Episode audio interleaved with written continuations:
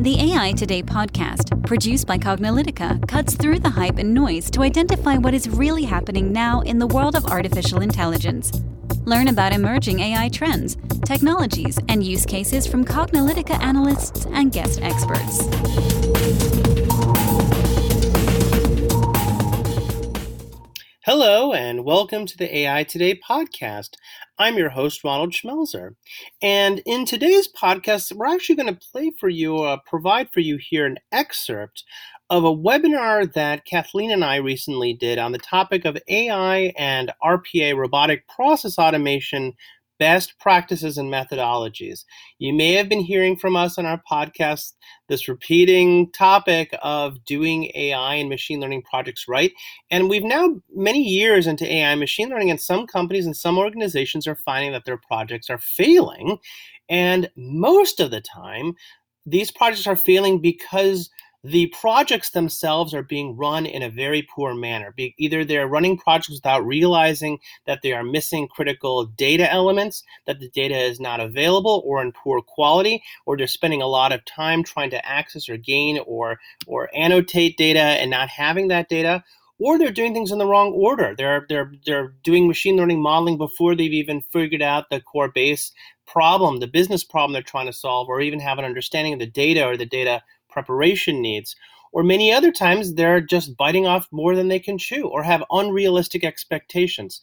The answers to most of these problems are doing things with best practices and with a methodology. And methodology is exactly what it sounds like doing things in the right order and not missing things, doing things with best practices, knowing what things to avoid, knowing what things not to avoid. All of those things are critically necessary. So please listen to this 30 minute or so uh, webinar excerpt, and um, hopefully you'll gain something on this topic of AI and RPA best practices methodology.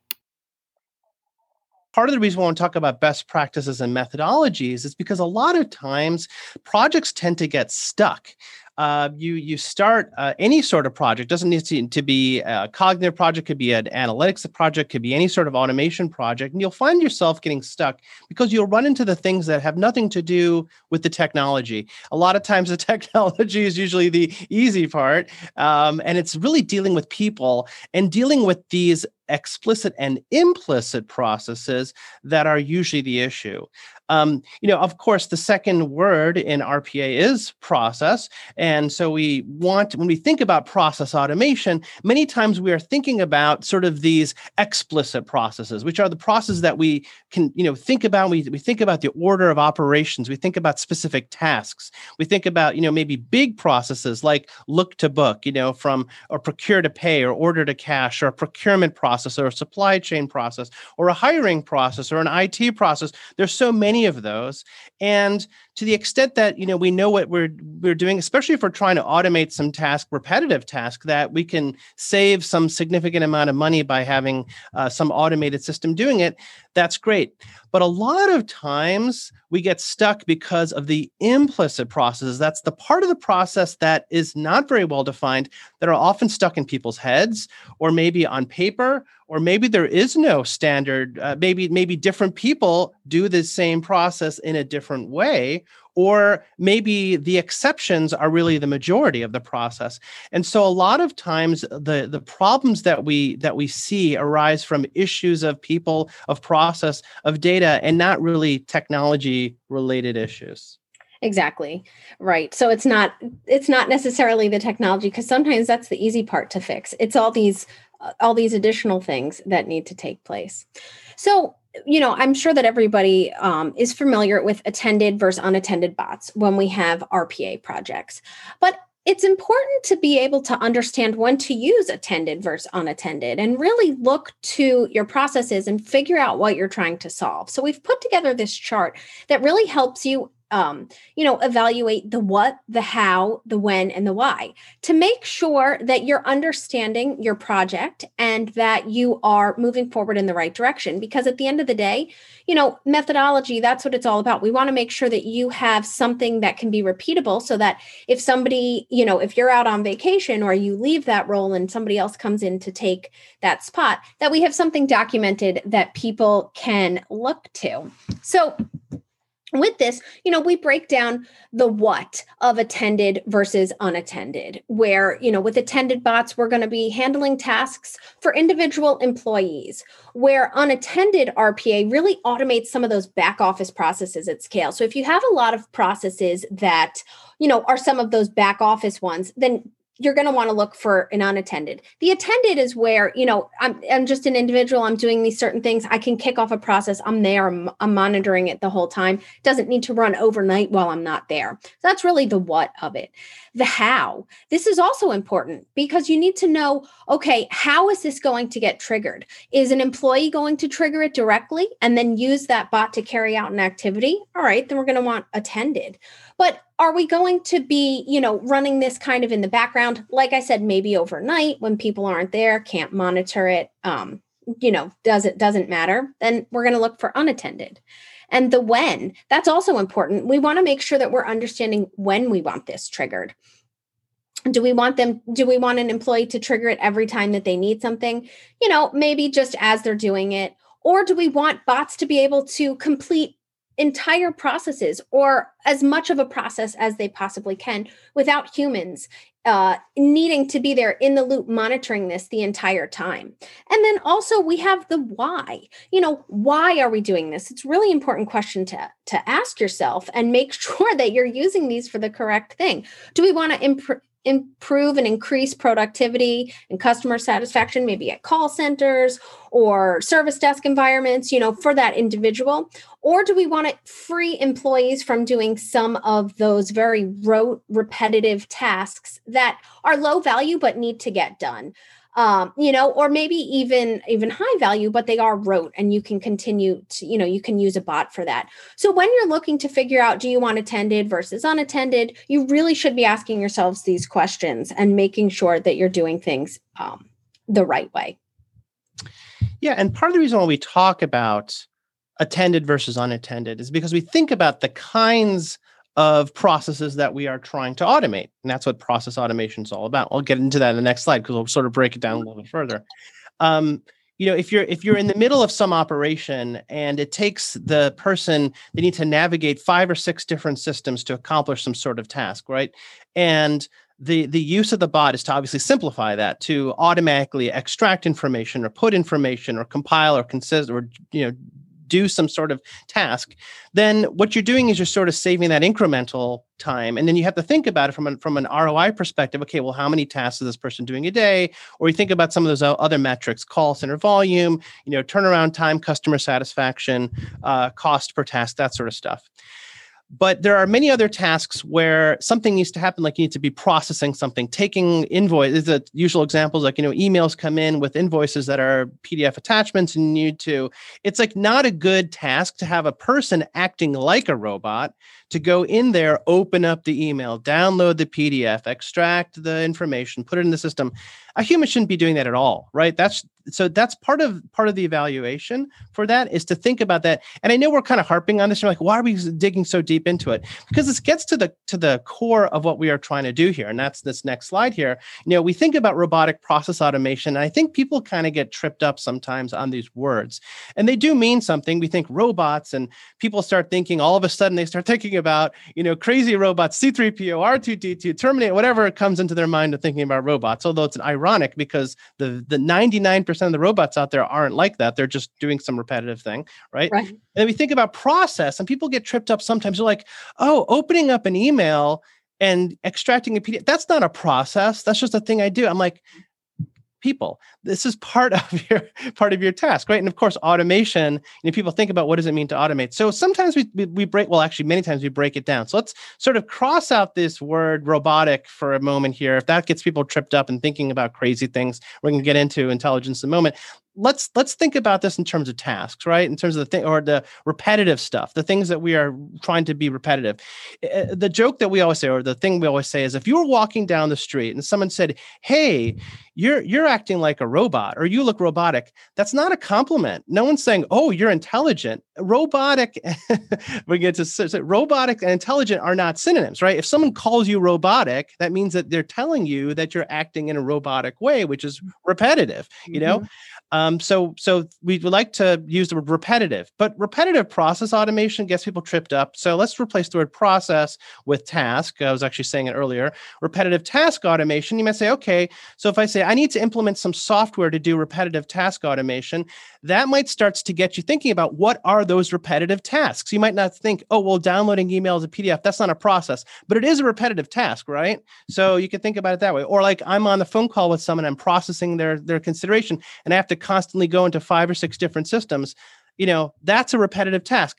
The word repetitive task might flip people out too. So sometimes a better way of saying it is workflow automation.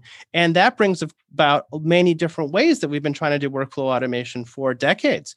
Uh, and, but this being one of the lower, lower friction, part of the reason why RPA has has g- gained traction is because it is lower friction than the other ways that we had tried to do workflow automation in the past, which involved a lot of coding or of, of, of in systems integration, things like that. Right. Right. And so one thing that's, you know, great about RPA is that you don't need to be incredibly technical to use it. Uh, you can get, you know, buy-in from many in the organization rather than just a few who are able to do this. But there are some challenges with RPA.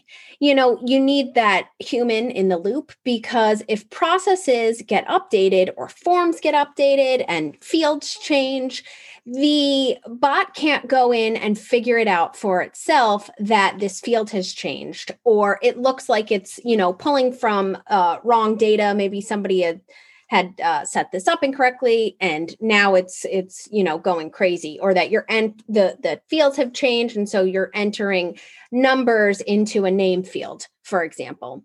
Uh, so they can't easily handle process exceptions either. And also you know organizations, we always say at Cognilytica, 80 plus percent of an organization's content is unstructured.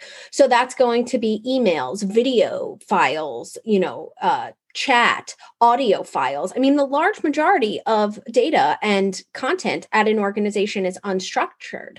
So you need to be able to handle that, and bots can't easily do that also sometimes bots just get stuck on desktop machines. You know if somebody creates a bot to do a simple a simple task it can just get stuck on that machine. So in order to really bring rpa to the next level we need to have intelligence. And we need to make these bots a little bit more intelligent because as ron said the word robotic uh, doesn't necessarily mean intelligence so, I mean, on its own, automation by itself is not intelligence because you can automate all sorts of things. Here we have an interesting little uh, GIF, if you haven't seen this before, of an automatically right swiping on a Tinder app. and then uh, down here, we have a machine that really doesn't do anything but pull itself out of the plug. I mean, those are automations, um, you know, uh, and you can automate anything, right? Mm-hmm. But in order to achieve some of these greater levels of, of capability, we need some cognitive capability, right? It's not just automation. We need to be able to read text, we need to be able to understand changes. And the three key aspects of intelligence, when if you do any sort of, of research on the AI space and you look at machine learning and what the what people are trying to achieve with machine learning, they're trying to achieve one or more of three things. One, the ability to perceive that's perceiving the world around you, whether it's recognition systems, conversation systems, finding and discovering patterns. You know, all these things are part of perception. Of course, the next thing is prediction, which is um, if I is there a pattern? Can I do predictive analytics? Can I figure out what next to do? Oh my goodness, the process has changed. Can I basically figure out what next to do? And of course, the third aspect is planning, which is determining what to do. You know, uh, coming up with a with a with a goal, with some sort of of, of uh, approach to a problem. The more that systems can do perception, prediction, and planning, the more intelligent they are, and the more they achieve what we are doing as humans. We're spending a lot of our time doing perception, prediction, and planning. So, of course, if the system is rules based or is programmatic, then it's the human putting in their knowledge and our intelligence into the system so that if something changes, the human has to go in and make the change because it's we're the ones building the rules, right? So, what we really want is we want the machines to be able to learn on their own. We want them to be able to figure out where the exceptions are, figure out how the processes are built, figure out how the data is changing over time, how to improve over time, how to basically deal with variability, deal with with uh, probability. A lot of big part of AI is probabilistic systems. If you're if you're if you're using the human to do all that sort of stuff, then the system's not intelligent. You are hopefully as a human, but the system is automating that. But the more that we can make the system do that, the more we can add intelligence to RPA systems. Exactly. And so here we have levels of intelligent process automation. And depending on the task that you need, you know, you don't always need intelligence, but it helps, uh, you know, move you along. And so with any um, level of automation, we always say, you know, it's a journey. So start small, think big, and iterate often.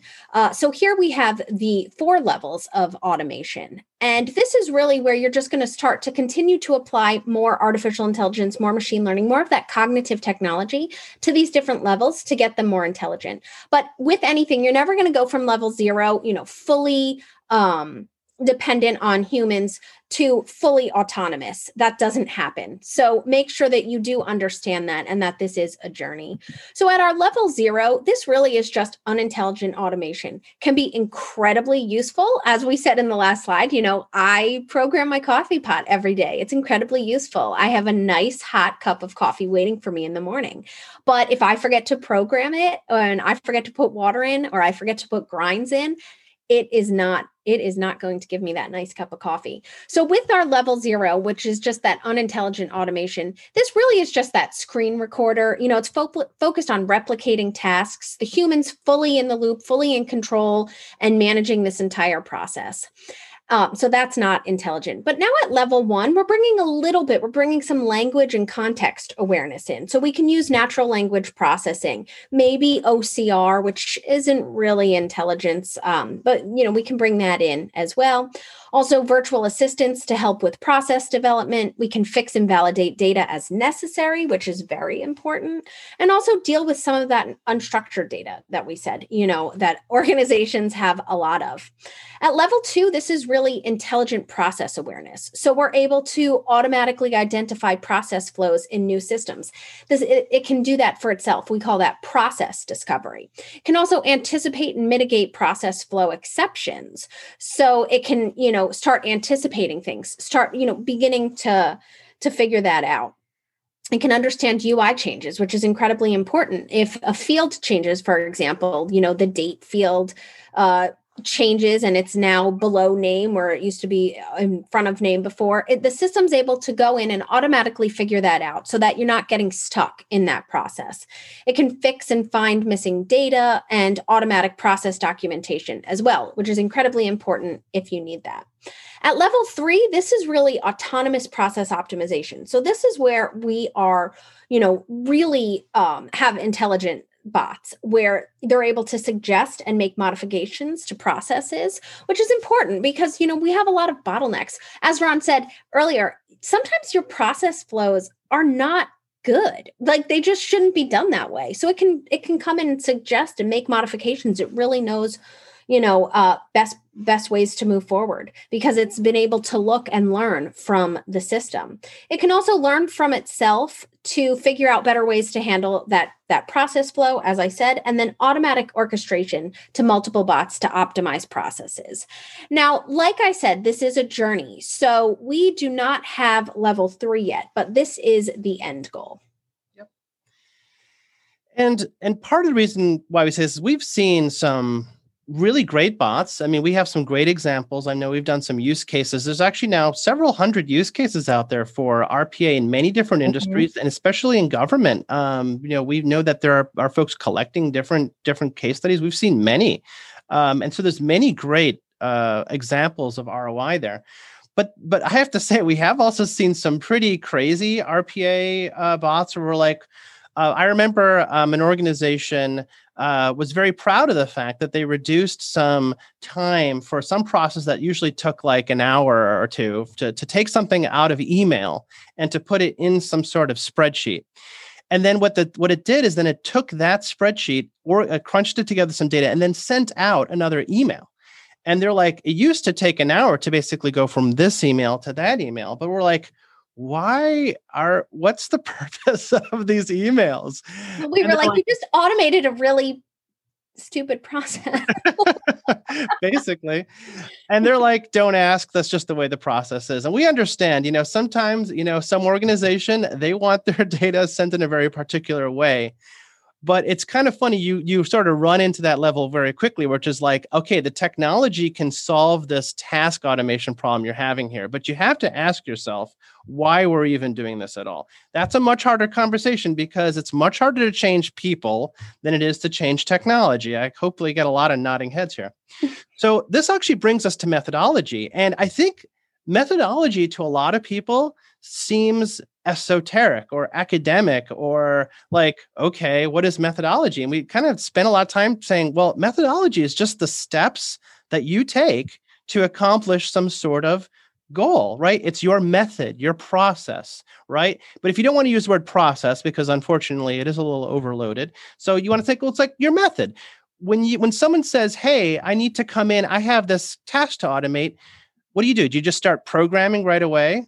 Uh, or it's like I, or even more specifically if you're trying to build an ai system which is so dependent on data you know as a matter of fact all of the functionality of machine learning systems are entirely dependent on the data. You can't just go in there and start hacking out machine learning models because you have no idea. Where's the data? How good is it? You know what's the quality? So you have to follow a set of steps. You have to start with okay what is the problem i'm trying to solve what do I have the data do that I need to solve that problem? Is the data even in the right format or in the right level of cleanliness? Okay, great. Now, what approach do I use to, to get that data and, and, and put it into a model or an automation, if I'm going to do an automation that solves that problem? Then, how do I evaluate whether or not it's actually providing a solution to the problem? And then, once it, it, I say that, how do I get this out into the universe to actually work? Well, you might have that that process might exist in your head, but for many people, there's no a stat. For a lot of folks, don't have this written down anywhere. So mm-hmm. you hire somebody new to your team. They have no idea how you're doing it. They will probably do it a different way. You add a new contractor to your project, they might do it a different way. You add a new vendor to your product, they might do it another way. What should take two or three weeks ends up taking two or three months mm-hmm. or two or three years, heaven forbid, mm-hmm. right? You could solve this problem so easily just by having a method, a written down method. And mm-hmm. that's what CPMAI is for AI projects. And it's it's basically combines a methodology that's been around for over 20 years called CRISP-DM, which is focused on data mining projects. It was a cross-industry, it actually stands for cross-industry standard process for data mining. And it was developed by SAS and IBM and NEC and all these companies. And it kind of was forgotten about for a while because it's very data centric, but it's made a big resurgence in the form of CPMAI, where people realized, oh, I can bring in Agile, I can use the seven patterns, which basically helps me figure out what kind of project I'm running. And I basically do these things in iterations. So the answer is can I have a fully functional AI project in two weeks? Yes. Separate to that, can I just have a fully functional RPA project in two weeks? Answer is heck yeah, right? As long as you know what problem you're trying to solve, as long as you understand the process and the data requirements, as long as everything has been prepared in the right way, you can get to that income with a high degree of reliability. So I mean, we harp on this a lot, right? We're advocates for for good process, good method, right? Exactly. And we continue to be surprised, maybe we shouldn't be, but we are, at how many people do not have a methodology. So, as Ron mentioned, if somebody is new to your team, or if somebody leaves, or if somebody joins the project midway, how do you know what data that you've used? This goes for AI projects and machine learning projects. This also can go for RPA projects. You know, what what process are you trying to automate?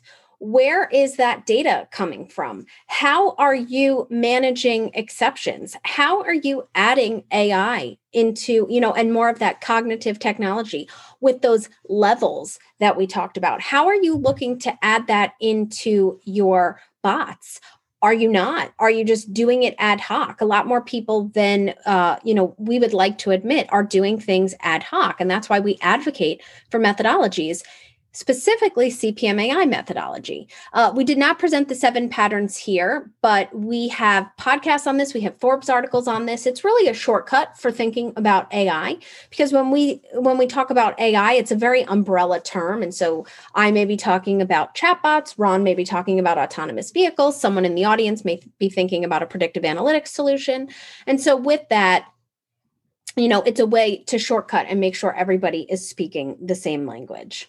So, if you're interested in learning more about seven patterns and CPMAI, we'll make sure that we give you those articles so that you can link to that.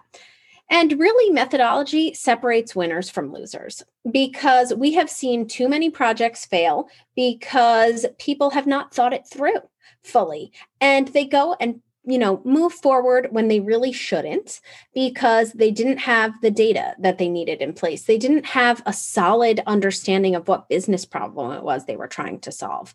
So, you know, as we mentioned, CPMAI methodology really does leverage decade decades old uh, real world methodology experience for running big data projects combined with the latest best practices. So if you're, you know, RPA, we always say it's a journey to artificial intelligence. It really helps you get your data in place. And so, you know, make sure that you have uh, you know if you're if you're doing rpa you have rpa bots in place that's incredible and then as you're looking to bring in artificial intelligence machine learning that cognitive technology make sure that you have a method and a methodology in place for doing so because we've seen too much money, time, resources wasted when people try and bring in these, you know, AI projects and fail. So that's why we are such strong advocates for this. Mm-hmm. I think the only thing I would add to that is uh, for those who are, who are looking at the solution space, you know, here, because because uh, there are quite a healthy number of vendors in the space and some very sizable companies too. So you know, you have startups in the space, but this is becoming uh, a very well developed market. Uh, something that we track, by the way, is Cognilytica. We spend about half of our time tracking the market. We do have market intelligence in this space, over 20,000 vendors, not all in the RPA space. Uh, I think in the RPA space, I think we're going to look, we're several dozen, uh, mm-hmm. probably you're looking at here.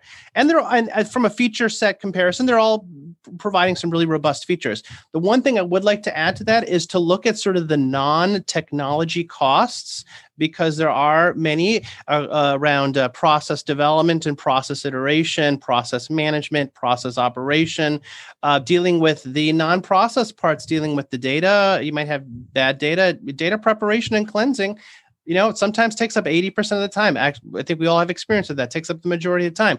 That might not be factored into your cost estimate. You might be thinking about the bot, but to get the bot operational, that's step four, right? Phase four in the methodology. You still got to do phase two and three, figure out what data you need and what quality it's in, and then fix it.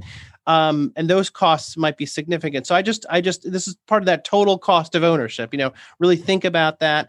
Um, there haven't been a lot of studies in RPA TCO, maybe something that we'll we'll take a look at, but um, I just encourage to add add to that uh, bit. So uh, hopefully you got something out of that webinar podcast where we explain quite a bit about these aspects of best practices and methodology, mainly because a lot of times the reason why projects succeed or fail has nothing to do with the quality of the technology. A lot of the technology is pretty good. You can do almost anything with the technology the the success and failure of products have a lot to do with making sure you're doing things in the right order and factoring in the things you have and don't have and not trying to start a project with the things you don't have or that turn out to be very difficult to get or doing things in the wrong order and then realizing you have to redo something so methodology which may seem really wonky and academic has become incredibly incredibly important and we're going to be spending a lot of time on our podcast diving deeper into this topic of methodology and helping people get better at doing AI projects right. So, for more information on the CPMAI methodology, the Cognitive Project Management for Artificial Intelligence, CPMAI methodology, which is the industry best practice standard for doing AI and advanced analytics projects right, and even to some extent automation projects such as RPA projects. For more information on that, please go to courses, C O U R S E S, dot cognilytica, dot com. You'll find more information about the methodology there. You'll be able to start education, including get certified on the, the CPMAI methodology. There's uh, nine modules in the course, And if you complete them, you get a certificate. There's actually an upgrade to the course of version six. So if you're reading, listening to this now, you can go take the version five and then just know that the version six is out. Doesn't really matter. The course material is basically the same. We just have extra modules. And if you sign up, you'll be able to get access to it if you sign up for the subscription. So um, again, just uh, find out more about CPMAI at courses.cognilytica.com. And you can find out more about the webinar that we were on in the show notes and more information about methodologies in general there. So thank you very much for tuning in, and we're glad that we uh, have you as our audience.